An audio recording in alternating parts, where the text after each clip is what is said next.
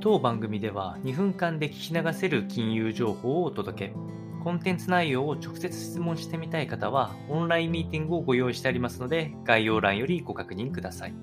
本日のテーマは、イギリス中銀オペ実施、えー、買い入れを行い、え、来週以降の売却を延期、え、市場安定を目指すというような話となってまいりまして、9月の28日、イングランド銀行が、市場の安定化に向けて650億ポンド、日本円にすると694億ドルに、達する長期国債、10年国債の買い入れを一時行ったということです。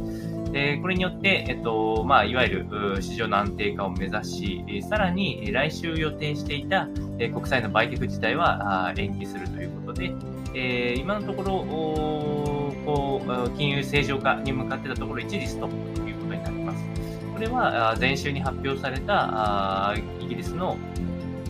え、財政施策を受けて市場が、まあえ、大きく揺られ揺られたところ、特にポンド売りが目立ったところに対して、ポンドの安定感を狙った、え、中央銀行の動きとなっておりまして、各国首脳陣からは評価の声が上がってきております。えー、実際の保有額、英国債の保有額は8380億ポンドあるそうで、1年で800億ポンドずつ減らす目標は維持ということで、金融正常化に向かう行動自体は変わらないんですけれども、一時停止ということで、まあ、臨機応変な対応も今後見られる可能性があります。えーイギリス中銀としては市場の機能不全があの継続するようなことがない限りは、えー、この行為をずっと続けていくそうなんですが、マーケットが不安定になった時に、えー、こういうふうな随所の対応は取るということなので、今後も注視していきたいというふうに思います。